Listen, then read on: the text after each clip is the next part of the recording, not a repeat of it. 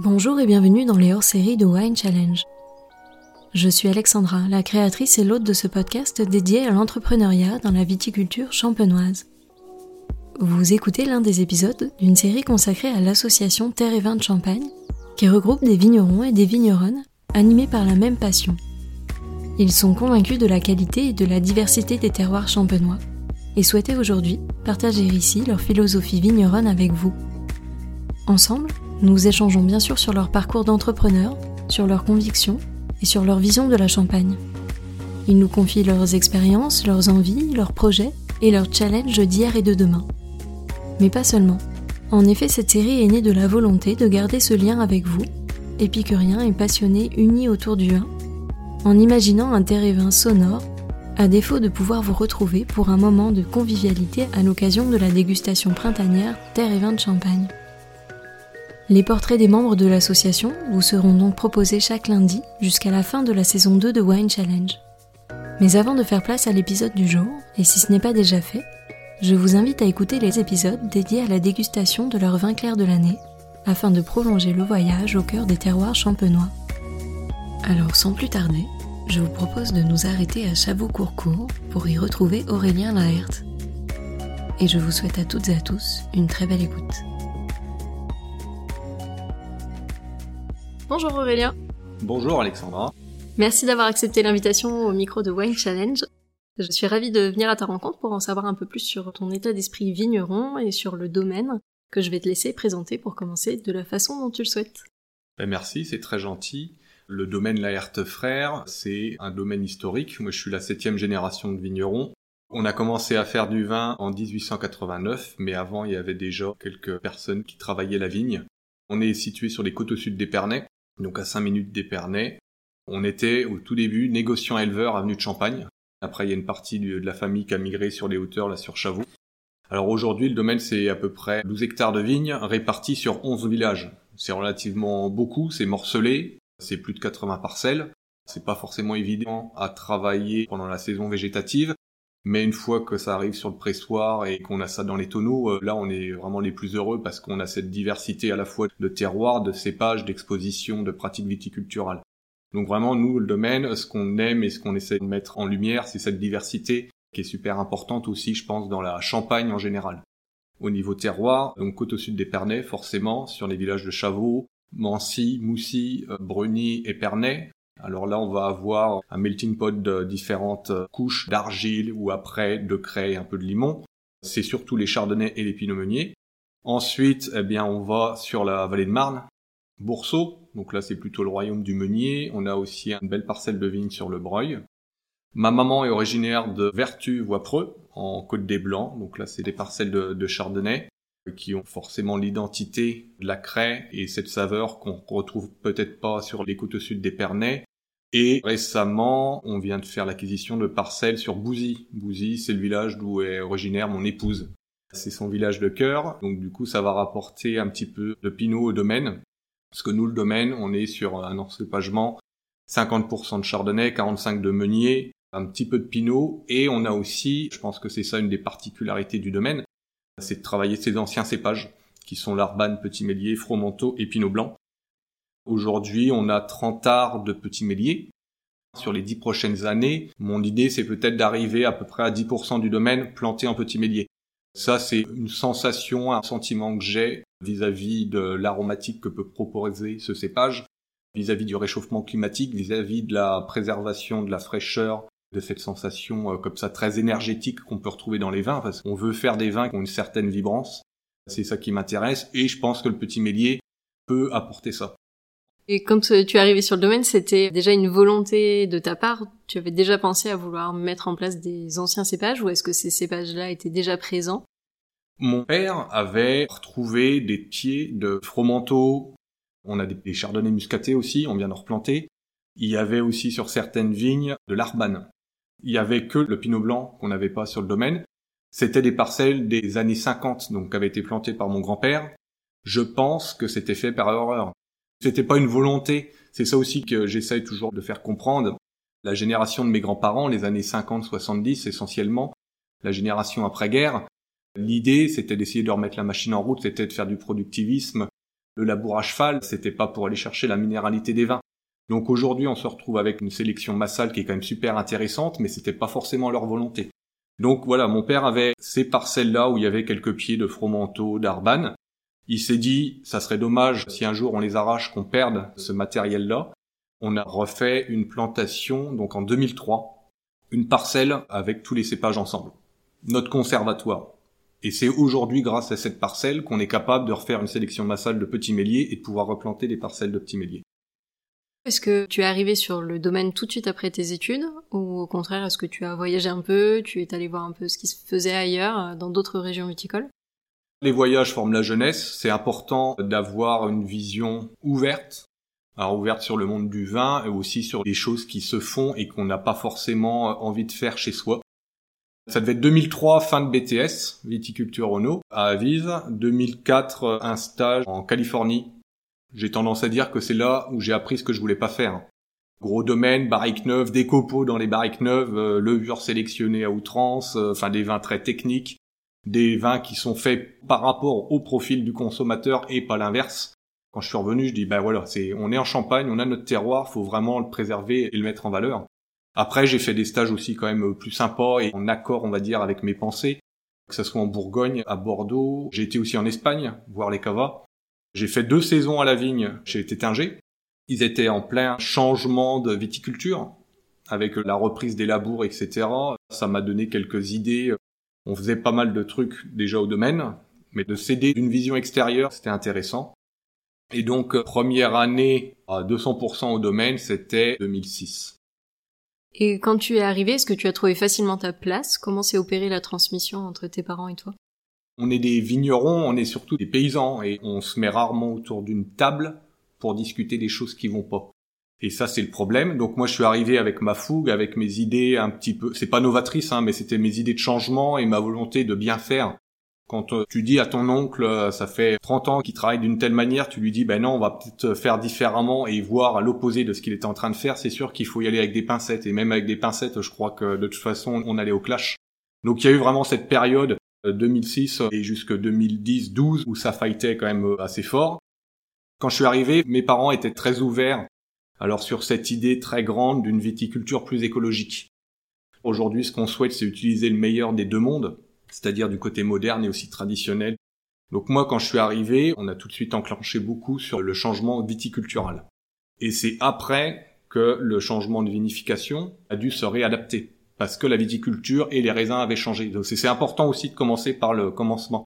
Ça peut paraître bête, mais après le problème c'est quand on est jeune, on veut aller trop vite, on veut voir les résultats, on veut que ça y aille tout de suite, et là, il fallait juste un peu de temps. Donc aujourd'hui, c'est bien. Voilà, ça fait plus de 15 ans. Le temps, on l'a eu et le travail a été fait d'une manière à ce qu'aujourd'hui, il y a des bases très très bien fondées. Et ça, c'est super important. Mais c'est clair que oui, les premières années, c'était pas évident. Et qu'est-ce que tu dirais à l'Aurélien qui est arrivé sur le domaine? Si tu pouvais lui souffler quelque chose à l'oreille avec un peu de recul Sois pas si pressé. T'inquiète pas, ça va bien se passer. Toutes les erreurs qu'on a fait, finalement, aujourd'hui, elles nous servent. Pour moi, le métier de vigneron, c'est un devoir de mémoire qu'on doit s'infliger chaque jour dans toutes les décisions qu'on prend parce que c'est un travail sur le long terme. L'action d'aujourd'hui, elle va avoir des répercussions sur les 60 prochaines années. J'exagère un peu, mais à peine. C'est vraiment important de comprendre ça. Donc, euh, il y a des choses que oui, j'ai fait peut-être un peu trop avec entêtement. Et par contre, il y a des choses que justement, j'ai fait et ce que je voulais observer, je l'ai pas vu tout de suite. Et donc, on a peut-être arrêté. En fait, faut pas être trop obstiné, mais faut avoir un fil rouge. La grande idée, c'est l'équilibre. Si on parle un peu plus de la partie vinification, cuverie, comment est-ce que toi tu travailles en cuverie? Quel est ton style de vinification et est-ce qu'il a évolué au fil des années? Alors j'ai la chance d'avoir un père passionné et très impliqué dans la vinification. Papa, il a commencé à faire du vin en suivant son père, de manière assez classique avec les moyens du bord. On avait une partie de la famille qui était en Bourgogne, c'était le château de Pomard. Aujourd'hui, c'est plus les mêmes propriétaires. Il a été là-bas, pas de famille, il est reparti avec deux trois tonneaux pour faire du rouge, et puis après un peu de tonneaux de blanc qu'il avait récupéré dans une tonnellerie chez François Frère, et puis en fait le chai à barrique, il, s'est fait comme ça. Dans les années 2000, il y avait une trentaine de barriques. Et finalement, moi quand je suis arrivé, je me suis vraiment concentré les premières années sur le changement de viticulture et comment on remet un petit peu la vie en route, comment on retrouve des vignes avec des vraies personnalités, etc. Et ça avait du sens juste après bah, de continuer cette idée de vinification parcellaire pour déjà magnifier le terroir, le cépage et puis tout le travail qu'on a fait, et surtout pour comprendre le travail qu'on était en train de faire. Et donc voilà, l'idée du domaine aujourd'hui, on travaille avec à peu près 350 barriques qui sont âgées de 3 à 25 ans, différentes tonnelleries, euh, différentes chauffes, etc. Ça provient souvent de copains en Bourgogne. Et après, en 2008, je me suis dit que les barriques c'était bien, mais un autre contenant, ça pouvait être intéressant, mais toujours avec le bois. Donc là, aujourd'hui, il y a aussi des foudres.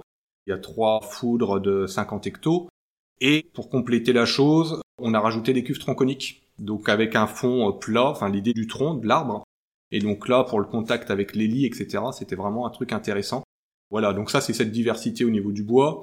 Ensuite, on a un peu de cuve béton. Ça c'est ce que mon grand-père avait créé dans les années 70. Je trouve que ça goûte vraiment bien, c'est super intéressant.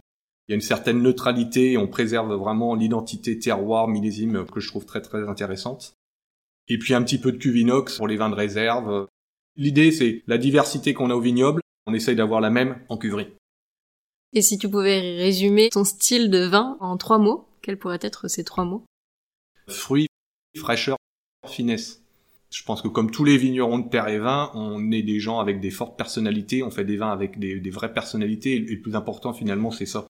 C'est des vins qui ont de la personnalité, qui doivent filer une émotion. Alors après, chacun met les mots qu'il veut sur tel ou tel vin ou tel ou tel arôme, mais la grande idée, c'est ça. Aujourd'hui, à quoi se résume ton quotidien? Est-ce que tu touches à toutes les facettes du métier de vigneron ou est-ce que tu es plus spécialiste sur certaines facettes?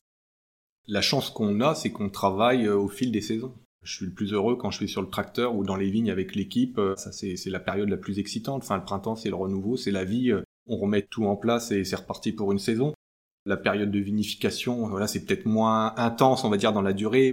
Pour moi, le plus difficile, c'est sûr que c'est la viticulture, le challenge. Faire du vin, je dis pas que c'est simple, mais en tout cas, on travaille pas dans l'urgence. Donc moi, oui, je suis touche à tout, mais je suis quelqu'un qui est très heureux dehors. Après, malheureusement, aujourd'hui, être vigneron, ça veut dire aussi faire un petit peu de paperasserie, et ça, c'est pas forcément le truc que j'aime. Mais ça permet aussi de recadrer les choses. Gérer un domaine, c'est gérer une entreprise c'est avoir euh, confiance en l'avenir, c'est faire des projets, etc. Et ça, quand on a 21 ans qu'on arrive, on pense pas du tout à ça. Aujourd'hui, j'ai pas la même vision. Et notre projet, enfin moi, je vois à peu près clair sur les cinq prochaines années. En tout cas, en termes de viticulture. Je sais les projets qu'on veut mettre en place, je sais les vignes qu'on doit replanter. Et avec euh, quoi Après, en vinification, euh, il n'y a pas forcément de gros changements. Et voilà. Et tu parles de l'entreprise. Est-ce que toi, tu te sens entrepreneur?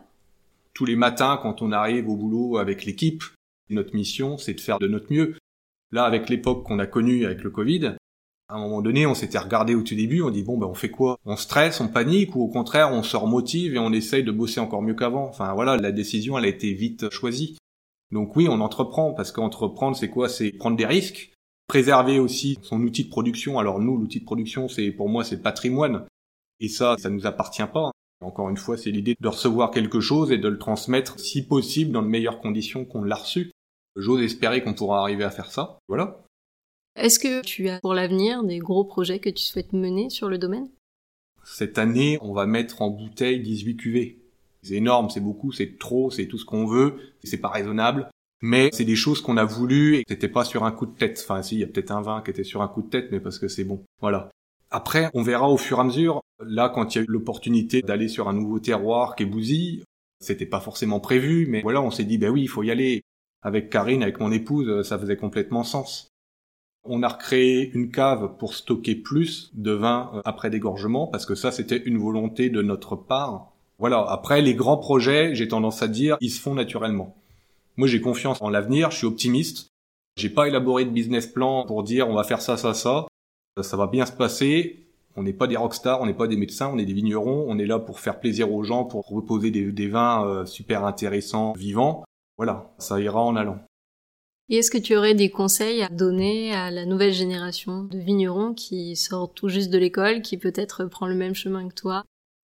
J'ai rarement des conseils à, donner, en tout cas aux gens que je connais pas. Moi, c'est des relations de confiance, donc euh, le seul truc, c'est qu'il faut se sentir à l'aise. C'est pas d'essayer de s'embarquer vers un schéma qui te correspond pas. Si t'es pas à l'aise en faisant de la vinification sans soufre dans des tonneaux, ben le fais pas, même si le marché te le demande. Enfin, ça sert à rien d'aller s'énerver à faire des choses qui sont contre ta volonté. Après, c'est important de se chercher. Je pense qu'il faut faire des erreurs, il faut aussi faire des belles réussites parce que ça motive quand même un minimum. Par contre, enfin, le seul conseil, c'est de savoir euh, s'entourer de copains ou de collègues avec un état d'esprit relativement ouvert. C'était rêvin. Hein. Au début, le but, c'était ça. Hein. C'était de dire, euh, on est tous dans notre coin, mais on essaie de se réunir à un moment donné et puis de partager les choses qu'on a faites, celles qu'il faut pas refaire. Et voilà, enfin, la vie, elle est trop courte pour faire tous les essais du monde. Donc, euh, Benoît, il a fait ça, Fabrice, il fait ça. Tout le monde compile les choses et puis voilà, on avance comme ça. Est-ce qu'il y a un conseil que tu as reçu qui t'a particulièrement marqué ou dont tu sers encore aujourd'hui? Les meilleurs conseils que j'ai reçus, c'est clair que ça vient de chez mes parents. Le meilleur conseil, en fait, c'est mon éducation. C'est les bases, c'est ça qui est le plus important. Après, tout le monde a su distiller, bah tiens, je te conseille d'aller faire ci, ça, etc. Mais ça, tout ça, c'est des petits détails. Alors c'est tous les détails, l'ensemble des détails qui font ce qu'est le domaine aujourd'hui. Mais pour moi, la vraie qualité, ça réside dans la personnalité des personnes. Et est-ce que tu as géré justement l'humain au sein du domaine? Est-ce que c'est toi qui es un peu manager, qui a géré les équipes au quotidien? Et est-ce que c'est une situation dans laquelle tu te plais? Ou au contraire, est-ce que ça te demande un peu d'effort? Ça nous demande pas d'effort, mais en fait on devrait. C'est ça qui est frustrant, c'est que ben, encore une fois, on est des vignerons, on est des paysans, et nous ce qu'on veut, c'est aller aux vignes, tailler, etc. Mais derrière, c'est vrai qu'il y a des personnes. On est des gens très très humains. Euh, ça c'est sûr. Déjà à l'école ils te l'apprennent pas. On a fait BTS viticulture onologie, euh, on apprend les bases de l'onologie, de la viti. Et après on doit se reformater parce que ce qu'ils nous ont appris c'est pas la vraie vérité en fait de notre métier. Ensuite du management, euh, moi j'ai pas envie de faire de formation pour ça parce que j'estime que les relations qu'on a ils sont très personnelles. C'est vraiment en tant qu'équipe qu'on conçoit les choses et ça c'est super important. Ce qu'on veut, c'est que les gens s'épanouissent, qu'ils soient heureux. Il faut de la pluralité dans les différentes missions, les différentes tâches que tout le monde touche à tout et surtout qu'ils comprennent pourquoi est-ce qu'on fait ce travail-là et pourquoi peut-être que c'est fait différemment du voisin. Et une fois qu'ils ont vu ça, qu'ils ont vu la partie vinification et puis finalement l'aboutissement c'est quoi? Oui, il y a la renommée, mais on voit que les vins sont demandés, qu'il y a une curiosité, qu'il y a vraiment la sensation que, ben voilà, le domaine, c'est quelque chose de qualitatif. Pour moi, ça, c'est quand même une super belle récompense. Et quand l'équipe a compris que tout le monde était embarqué là-dedans, ben c'est génial. Donc aujourd'hui, la Herte Frère, c'est le domaine forcément, c'est la famille, mais c'est aussi cinq personnes qui sont avec nous et c'est cinq familles. Voilà, pour moi, ça c'est vraiment très très important. L'humain, on ne prend jamais assez en considération, que ça soit dans la bouteille de vin ou sur le domaine. Et avant de conclure cet entretien, quelques questions un peu plus générales sur ton rapport au vin. Quelle est la dégustation qui t'a le plus marqué? Ça restera longtemps gravé dans nos mémoires avec mon épouse, avec Karine. On commençait de se rencontrer, vacances 2009, je l'ai emmené euh, en Suisse, domaine Bedon. C'est un, domaine qui est perché euh, dans le Valais sur une grosse colline. Pour y aller, ben, c'est soit un téléphérique qui leur appartient, donc tu peux pas y aller comme ça, ou soit tu marches euh, deux heures dans les vignes et puis après tu arrives dans la montagne et enfin tu arrives au domaine. Donc les vins, on les a mérités. Et finalement là-bas, on a passé une après-midi, enfin avec Marion Grange, c'est la propriétaire du domaine. Ça nous a énormément touché. Enfin, c'était très très marquant parce que elle te demande un effort pour aller là à leur rencontre, mais une fois que tu es là-bas, ben, elle t'accueille les bras ouverts et on a tout visité. Après, enfin, c'est la plus grande réserve de plantes médicinales de la Suisse avec un nombre de papillons terribles aussi, etc. Enfin, il y a quand même un certain écosystème qui règne qui fait que bah, déjà tu es en altitude, mais voilà, tu es vraiment sur un nuage. C'est des vins qui transportent une émotion et en tout cas à chaque fois que nous on ouvre une bouteille avec Karine, ben on se remémore ces moments-là et, tu vois, enfin même si c'est du fendant, c'est de la petite arvine, c'est des pinots noirs, mais dont la manière dont on se souvient des choses, ça nous transporte. Pour conclure, j'ai l'habitude de laisser le mot de la fin à mes invités. Est-ce que tu pourrais partager avec nous le mot qui résume le mieux ton état d'esprit du moment? Partage. En tant que vigneron, on se doit de recréer de l'humain, on se doit de partager des émotions et tout ça, c'est notre mission. C'est le plus compliqué, mais c'est ce qu'il y a de plus passionnant. J'étais ravie d'échanger avec toi aujourd'hui, donc merci beaucoup. Grand merci Alexandra, c'était très sympa. Merci, à bientôt. Merci à toutes et à tous d'avoir écouté cet épisode. J'espère vraiment qu'il vous a plu et qu'il vous a donné envie d'en savoir plus sur l'invité du jour. Vous pouvez retrouver dès maintenant toutes les informations et les références de cette conversation sur le site wine-challenge.com mais également sur le compte Instagram du podcast at Wine Challenge Podcast. Je vous donne rendez-vous la semaine prochaine pour découvrir un nouvel épisode hors série Terre et Vin. Et d'ici là, je compte sur vous pour partager vos épisodes préférés auprès de tous les amoureux du vin. Merci à toutes et à tous et à très vite.